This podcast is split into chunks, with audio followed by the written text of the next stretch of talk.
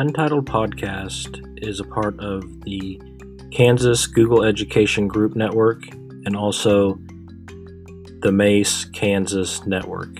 You can find more information about episodes and guests at www.untitledpc.net.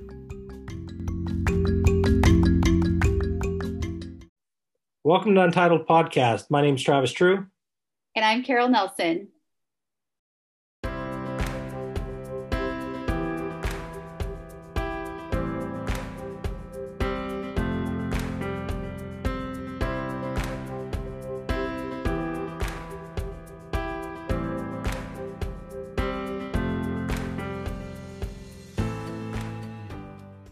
Welcome to this episode of Untitled Podcast. Today's guest is Dina Dellery from Bonner Springs. She is a creative and self motivated, innovative technology integrationist with a passion for helping other teachers, students, parents, and community to gain the skills they will use throughout school, college, and careers. Her background is in teaching and technology support plus techn- technology sales Dina's certifications include Google Administrator, Google Educator Level 1 and Level 2, Google for Education Certified Trainer. She is certified in Screencastify and also a Wakelet Ambassador.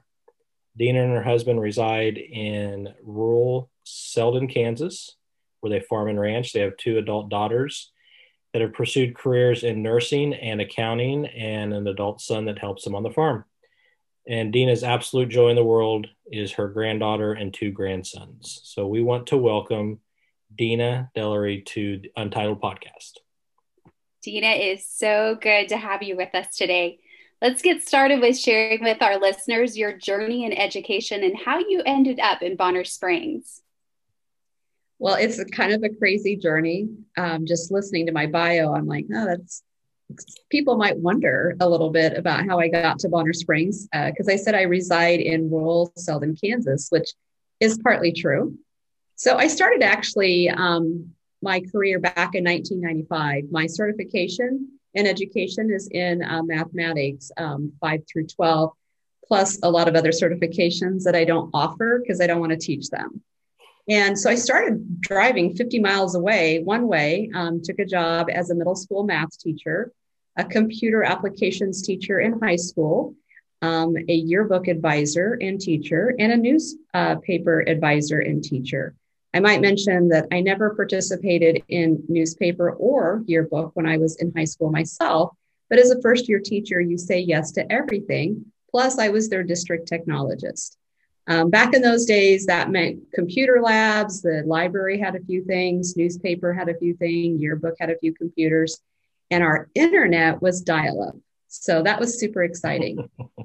um, and then I, I, kind of got closer to home and uh, taught for about eight years, kind of in variance. I was always a district technologist at school districts, um, taught high school or middle school math, and taught computers, and really kind of got very interested um, in focusing my um, educational journey as a district technologist. And I did that for three districts that were really close. They kind of shared time um, between a larger district and two smaller ones. And um, I enjoyed that really um, from the standpoint that I loved working with students, but I really wanted to help teachers in the classroom because we were just on the barely on the edge of using technology.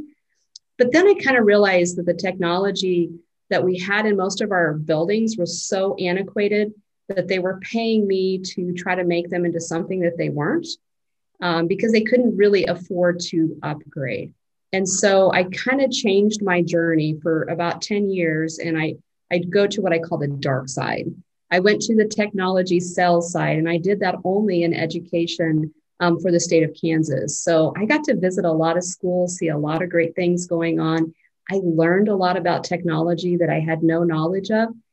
Um, and it really helped support my three children going through high school, going through college. Um, it was difficult to raise three kids as a farmer and as a teacher. So finally got those kids all the way through college, and I came back to what I really enjoy, which is working with students and teachers. And I came back as an emergency uh, math teacher for a local school district that I lived close by. And um, taught for them while they were trying to find their math teacher and was kind of thinking maybe I'll just go back to math. I'd let my certification go. And I thought I just need to get that back on track. And then I had a, a superintendent um, that I had worked for previously come to me and ask me to apply to be their district technologist again. And I was like, man, I don't know. I, I really don't like wires and switches and all of that stuff. That's not my passion. And he goes, I promise you, you're going to have the opportunity to work with teachers in the classroom. And so I said yes, and I took that position. And I did it for six years, and I got my certification back on track as far as my education. And I went into getting my master's of instructional technology. And I'll be quite honest, that's where my passion is at. I, I moved clear across the state. I live in uh, Lawrence, Kansas during the week uh, to work in Bonner Springs at the middle school to be their innovative technology integrationist, which is a super fancy title to say I'm their tech coach. And I just work with students and teachers in anyone in my middle school building to help them effectively use technology to make an impact on the learning. And I love it. Like I would, I would do this until I retire, till I die, till whatever happens, because this is truly where I belong. Awesome. So we know each other from being Google certified trainers. That's how I think we connected, if I remember right. So, how did you learn about that program and why did you decide to apply and become a trainer? That's a great question, Travis. Um, and we did meet um, before we were trainers, but because of Google. So, I actually was, um, funny story, in Lawrence at the Google Summit there and um, met Teresa Laycock. She's from the Kaw Valley School District. And I can't even remember what I was learning about, but it was all about Google, Google it being a Google administrator. I was that already, but I was there talking with those people. I was trying to learn as much as I could about anything technology so I could take it back to my teachers back in Oakley School District back at that time in Western Kansas. And Teresa started talking to me about being this Google certified trainer. And I'm like, well, I'm a Google administrator. Like, what is this all about? And, and she really got me focused and actually helped me with my application. And so did you, Travis, if you looked at my video to make sure it was good. Um, but the reason why I applied was not because I wanted another certification. It's because I was just into helping my school transition to Google. We were just getting into Chromebooks. And I needed to figure out how I could get my teachers and my students using those Chromebooks for something more than filling out a digital worksheet. So I got a lot of questions on, hey, can you help me with DocHub so we could do this spreadsheet or this um, this uh, worksheet on the Chromebook? I said yes a lot the first year, just so they got comfortable with Chromebooks. But I knew I needed to get them to that next level. And I really felt like that the Google um, for Education certified trainer would help educate me in that direction. And I'm going to tell you what, it was the best thing that I ever did. And now, Travis, I'm taking that next step. And I really want to go through the um, coach program as well, because that's really where I'm at is in the coaching. And to be honest, there's really no coach program that really, to really hold me to standards or really hold me to how do I connect best with my teachers beyond building relationships? How do I build that trust? And their program just really puts structure around that and is helping me take my coaching ability to that next level. I really thought I would have that certification done by Christmas, but I'm going to be honest with COVID, it's not going to happen. It's going to be a year long process for me. So I'm okay with that um, because I'm excited about what it's providing. So you've started that coaching program? I did. I started it in July. So how's that? What's the process of that? Um, how's I guess kind of kind of explain maybe the differences in the trainer going through the trainer process versus the coaching process. So the trainer process, uh, you know, the first two steps are making sure you get your um, education level one and two first um, before you can take the skills test and then apply for being a trainer. And in the trainer um, application, you've got to create a video of basically why you want to become a trainer and then teaching some skill. And they give you a very small time limit to do that. Um, and then in the application, you have to show proof of what you've done that would make you a good trainer or a good candidate candidate to be a trainer. The coaching process is different. You've got to show proof of your coaching ability. You've got to have artifacts. You've got to have um, you've got to spend 80% of your time as, excuse me, 70% of your time as a coach having one on one sessions with your teachers. Um, that's part of it as well. You do go through a test. So, like, there's this whole structure of training that you're going through, similar to being a trainer, um, just different because it's focused more on the coaching side of it. But so you are going to take a test. You do have to be EDU level one and two, don't have to be a trainer to go on to be a coach. Um, but the real meat of what you're doing is you're creating a portfolio of your demonstration of your ability to be a coach um, before they are going to even look at you to, you know, to go through that application and say, yes, you can, you're a certified coach. So it's, so the process is really six months to a year leading up to the actual application process of then getting into the program because you have to build all those artifacts? I, I would say yes. Now, I'm sure there's tons of shortcuts you could take to make that speed up quicker, but I don't want to speed it up. I don't want to take shortcuts because I want to get the skills out of this that I need for my job. So I want to, I'm kind of being um, anal about it, I guess is a, a word you could use for it, just because I, I'm trying to get out of it, just like I did with my master's program. I didn't pay for a master's program just so I could have the master on my, you know, my certificate. Because by the way, I'll never get my money out of that. I did it so I could be better at my job. Um, you know, at, at my age, you're never going to get your money back at a master's, but I really enjoy learning. Um, so that's kind of the road I'm down. Awesome. I you're the first person that I know that is going through that coaching program. So it's going to be interesting to to hear how that goes for you and and uh, and then how you know when you get that when you get everything um, squared away where you can start that a- actual application because i looked into it when it first came out and i thought holy cow this is it, it's a lot of work and it um, you know compared to getting your trainer where you only have to do you know one train log one train a month and and submit a a training, you know, step sheet or a video or some sort of presentation. Um, and I, I had the same thoughts you did is I would have, I, I would like to have started it, but there was no way I, I could have done it uh, in the time frame that I wanted to do it during COVID with all the stuff that we're doing remotely. There just wasn't, it just wasn't feasible uh, for me in, in, in my district. So, um, I'm glad to hear that you um, have started that process, and it's going to be interesting to to listen how that how that progresses. I hope it's good. I mean, I, I know it's good. I just I'm not promising it's going to be six months a year. If I don't get it till next Christmas, I'm not bummed about it. I, I think it's going to be worth it when I get it accomplished. You can't rush the process on some of those things. No, I really appreciate your dedication and your passion. I just it's fun.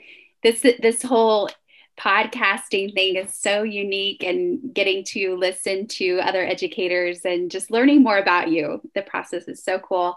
Um, as a trainer, um, I think we kind of develop our favorite things that we like to teach or coach or train on.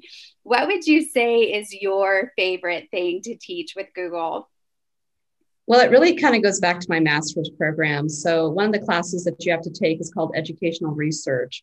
And you have to pick a topic that you're pretty passionate about because you're married to it to do a lot of work. And I, early on, even before the class started, I really knew my passion was in digital citizenship. And so, I really want to be able to show teachers how they can educate students utilizing the Google applications um, to really help those students develop those skills. I don't know that a lot of people are aware, but ISTE has adopted a digital citizen pledge um, for the students that was created by the, the DigCit commit. Um, if you ever go to digcitcommit.org, you can see that. And in my opinion, it really helps turn the corner for students um, and educators it kind of leads us down the path where we educate students on how to be good digital citizens by focusing on what students can do rather than what they should not do. Um, I think students have heard a lot about don't do stuff, and it's kind of like their brains aren't fully developed until they're at the age of 24, 25.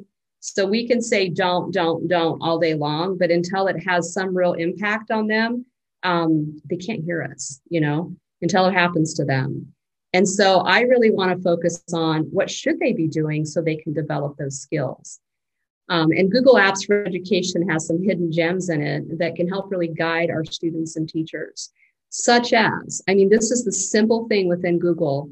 In Google Slides, I know a lot of my teachers have kids add images, whether they're um, like the first graders, you know, they go in and, and give me three words, um, uh, three of your sight words that start with the, that has the sound of a or a. And and then add images to go with those words. Because we all know that if we can connect images with words it has a, a longer effect or a longer impact on learning. Um, but a lot of times students are out there on the on google and they're googling an image and they're throwing it into that presentation. And i'm like did you break copyright well we all can say in education that that doesn't apply to us and that's true for some some some things i agree with that but in reality we've just taught them a skill and a habit that they're going to carry on through life because I know we as adults we're doing the same thing. And so I really just kind of show explore. Like click on that little explore button down the bottom right that, that's yellow when you're in Google Slides and go find your image there because everything there you've got rights to use within your presentation, like in as an adult, um, in creating those habits. And did you know that you can do the same thing in Google Drawings? But now in Google Drawings, you got to go up to tools and down to explore. Same thing. Did you know in Google Docs, it has the explore button as well, and it can help build students creating citations, whether it's for um, research they're doing, because um, they're paraphrasing or they're using direct quotes, or, you know, we don't add probably a lot of images to Google Docs, but the same feature is right there. Um, so helping students build those skills that they can carry on through adulthood.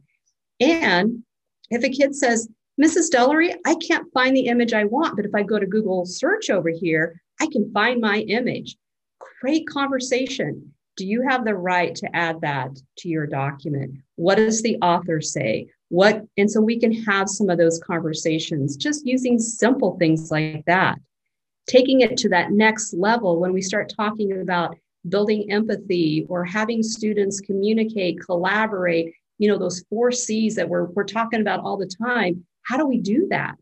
Google provides that option. We can, within um, the comment section, within a doc, a sheet, a drawing, a slide, we can have students start um, commenting on each other's work, giving feedback. So, for instance, if I'm designing a presentation, um, or maybe I'm creating a this or that template from Ditch That Textbook. Um, and I want students to uh, that are trying to um, understand new information and make a decision. Do you want this or that? I make a decision as a student. Why not have other students come into the comment section and say if they agree or disagree and why? So again, getting students to really, you know, build that authentic audience beyond that teacher. And maybe start small, like using the comment section within your classroom. Um, so we don't have to get wild and crazy when we think about digital citizenship. I also think about Google Classroom, and we miss the opportunity of that type of social media and having students really engage in talking to each other. So, as a teacher, I would really, really like for students to have the opportunity to post in the stream. Why not nominate somebody as your announcer in your class? whether you're middle school, high school, or even elementary.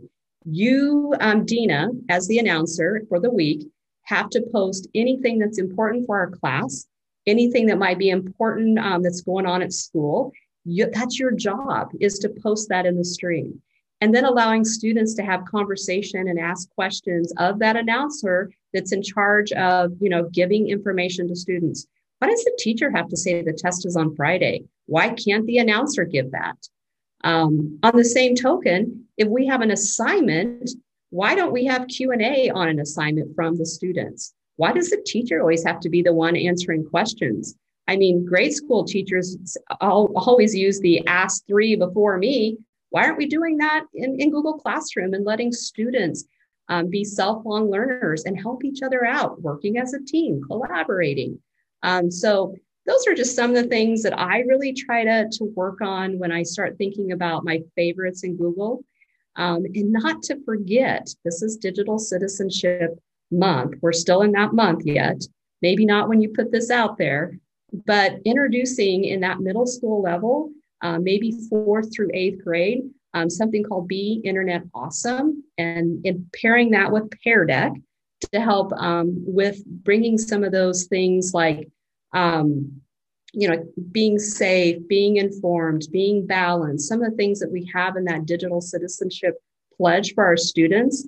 The curriculum's built for you. Um, all you have to do is just use it um, with your students. And I think that that's something we don't talk enough about um, and, and there's games in there. So after you go through a lesson, the students get to play a game, which by the way is focused on digital citizenship skills. I mean, how fun is that? Um, so in, and the other part of that is kids get really excited about social media.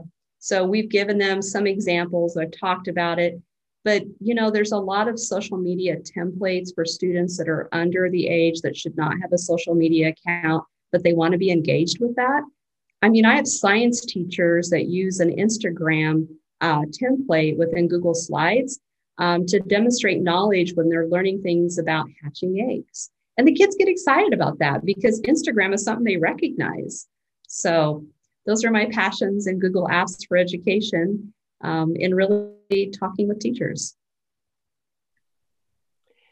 Yeah, digital citizenship is very it's important for everybody, not just students, but also teachers. I talk to a lot of teachers about the things that you said, just using images and using uh, uh, video was a big one that we talked about this spring because a lot of teachers um, will show clips of videos in their class and um, from and they use their netflix account or their amazon prime account and will show snippets of of movies well over zoom that gets blocked and they can't do that. And so they're you know they're trying to find a workaround for that but you know tech you know you're not supposed to do that because of copyright. And so i've had several conversations about that um, over the spring and and at the beginning of the school year but um, yeah it's great stuff. Um, digital like i said digital citizenship is it's it's important all the time it, it's one of those easy things to teach in the moment. Um, and just, yeah, a lot of great stuff that you're doing with that. Um, with I think the most students. important part, oh, sorry. Oh, I think one of the things is just at the moment, that's one thing I heard you say. Um, but to really practice it as an adult, like forcing yourself to do what you just taught to your students I need that really cool image and I know I can go get it I'll, if I go search Google, but do I have rights to use it? Really practicing that. And so I talk to my teachers about everything that's got an image. When I work with students, they've got to document where they got it. And if there's not documentation where they have it so that I can check for permission, and I don't check every one of them, but I do randomly check um, because I think kids and students need to know how important that is moving forward because it can make or break you um, as an adult. For instance, I'm just going to tell them myself right here. I was doing um, when we used to have YouTube Live, and we could, you know, hold sessions, and I did a lot of them. And I was doing one on Screencastify, and I played a little clip from a TED talk that was super powerful on what I was going to show and it was from it was from um, Sal from uh, Khan Academy. And then I put that on YouTube, and guess what? Um, he came back to me and reprimanded me just a little bit that while I'm not making money off my video, he'll allow me to use that clip, but I didn't have permission originally to do that. And he's right. I didn't even think about that because I, I am in such a habit of just grabbing what I need and using it um, because I'm an educator. I can do that, right? Well, you know, copyright law says that's not really true. There's a certain limit to that. And breaking that down for students, I actually know how to break that down, but I wasn't practicing that all the time. So we as adults, we make those mistakes. And it's good for us to talk about our mistakes so that students know we're not perfect and um, just talk about different situations, you know, so that they understand that we're learning with them and this is a new world. And in citations back in my day on a paper is way different than what it is today. Um, and the last thing I might say about uh, Google and in terms of digital citizenship is I think the part we miss as teachers in allowing our students to partake in that discussion in the and the conversation digitally is we don't coach them. We don't coach them of what our expectations are. And I spend a lot of time in starting in third grade, but it can go below that, um, talking about something called the Oreo cookie method. And I used it in college and I love using it with students. And we eat Oreo cookies even when we're talking about it. But I help them set the expectation of what I expect to see in a post in classroom or a comment within my assignment. If I give you permission to make comments and have discussions, there's parameters around that so that we can build good empathy and we have focus of what we're talking about. Because this is really not us chatting about you know what's going on saturday night or my birthday party. You know i have a focus when we're doing that. And i think that teachers get really frustrated so they just shut it off and we're not allowing that. And how do we block comments in, in all of these apps which why would we do that? It was built for collaboration. Um, it's because we we get concerned and we don't set the right expectation because we don't have time. Well, make that time at the beginning um, and then have the opportunity to coach kids that are not following that track. So I would love for anybody out there, if you are interested in what I'm talking about with this Oreo cookie method, um, super easy and you get to eat Oreos. So it's a good day. So I like Oreos, so I think I'll come visit. You let me know when you're going to do that lesson, and I'll come visit. I will. Um, I, I really like to see that. So, um, kind of changing gears just a little bit. We you gave a lot of information and great information about digital citizenship, but um, as trainers, and all three of us are, are Google trainers, we're always asked, "Hey, what is you know?" You got you got a tip you got what's the new tip? What's the new google trick or what's the new tip? Um, you can show me. I got i got an administrator at the district office that every time i step into his office he always says show me something new. Teach me something. And so what is your favorite little tech tip or trick that you can share with people today?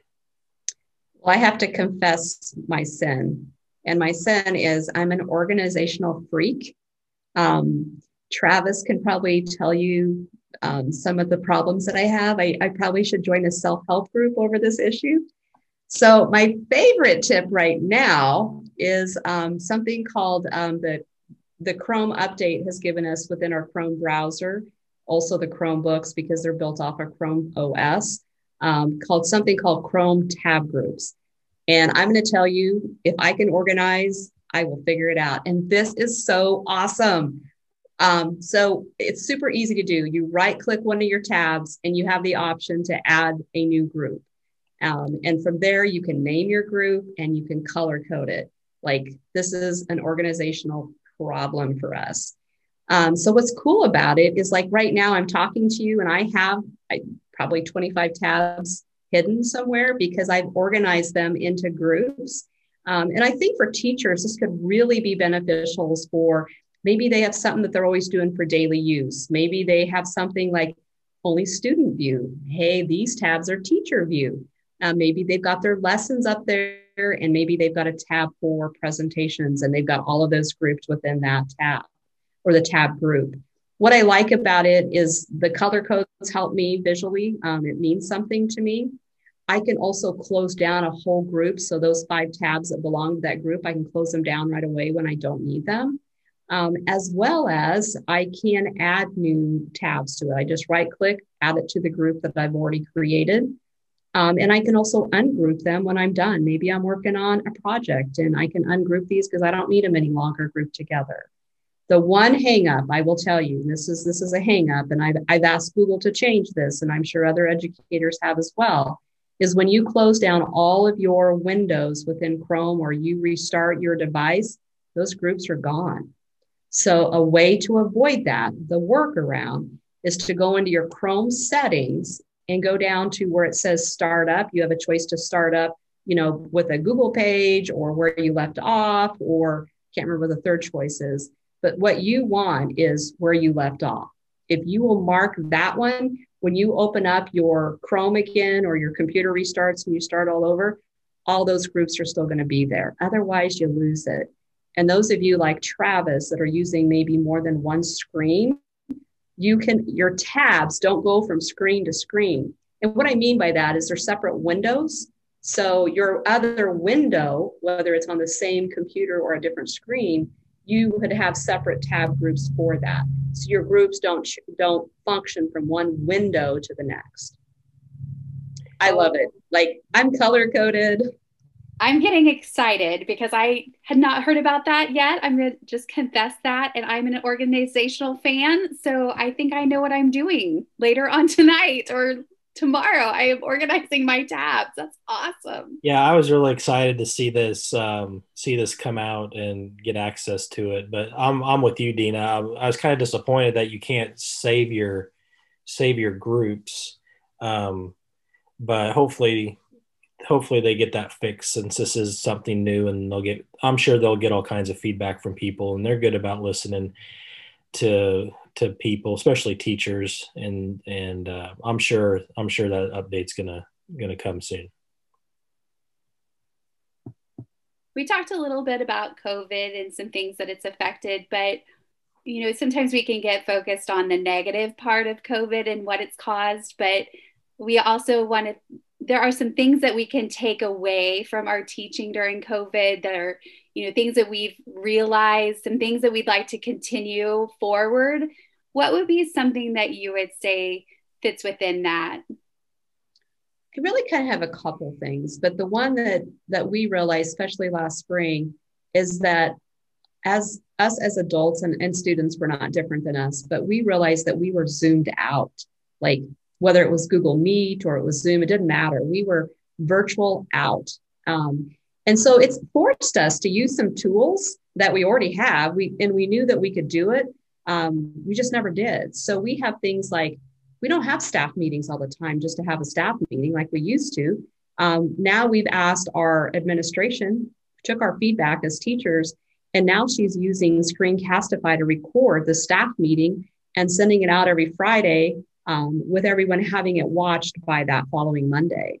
Um, and teachers love that. Like, don't waste my 30 minutes of us just chit chatting because we can chit chat different times or later on. We don't need to have a whole staff meeting to chit chat. The other thing we realized is that we were having a lot of formal meetings and we were waiting to, to accomplish or to resolve issues until the formal meeting happened. And, you know, with tools like Google Hangout and Google Meet, we can just like Travis, you're clear across town, and Carol, you're clear across town. We don't need to wait and meet up at, at the central office. Let's just talk right now. Yeah, Let's just have an at moment conversation and resolve it. Yeah, that's that's the biggest one that I really like is because it being in Topeka, it's a 10 to 15 minute drive to pretty much any any building uh, for a meeting. So I've really appreciated having to not travel and just be able to get in and get out of meetings and not have that have that time in the in the car traveling to and from the office and, and get back to work and get back focusing on those things that we just talked about in those meetings. So yeah. And the last one i'm going to talk about is how we're doing parent teacher conferences this has been, I mean, I don't know if my teachers would say this, but I just get the vibe that this has been the best thing since sliced bread because um, so this Wednesday and Thursday was professional development for us, and then half a day of work day for each of those days. And then the evenings were always set aside for parent teacher conferences. And then Friday, you know, teachers and students have have that off together. And um, we didn't do that this year. Like teachers could choose to do that if they wanted to, but entire October was parent teacher conferences, and teachers could schedule it with their parents whenever they wanted. And the goal was 100% participation, which we do have a lot of the time, have 100% participation. Um, but being at the moment of when it's the most convenient for parents um, I don't think we'll ever go back to how we did it.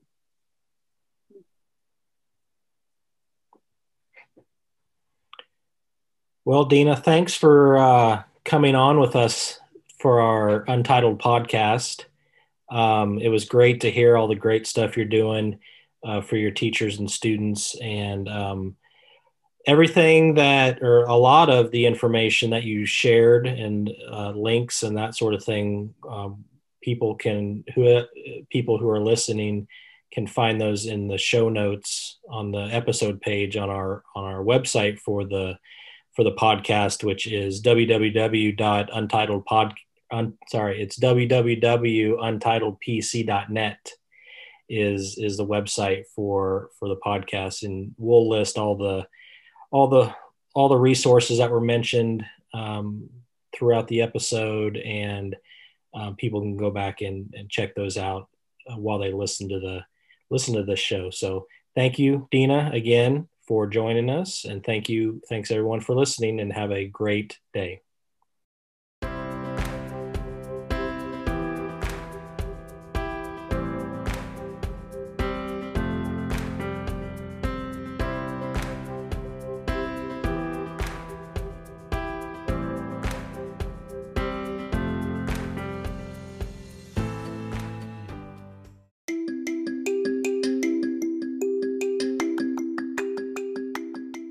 Untitled Podcast is a part of the Kansas Google Education Group Network and also the Mace Kansas Network. You can find more information about episodes and guests at www.untitledpc.net.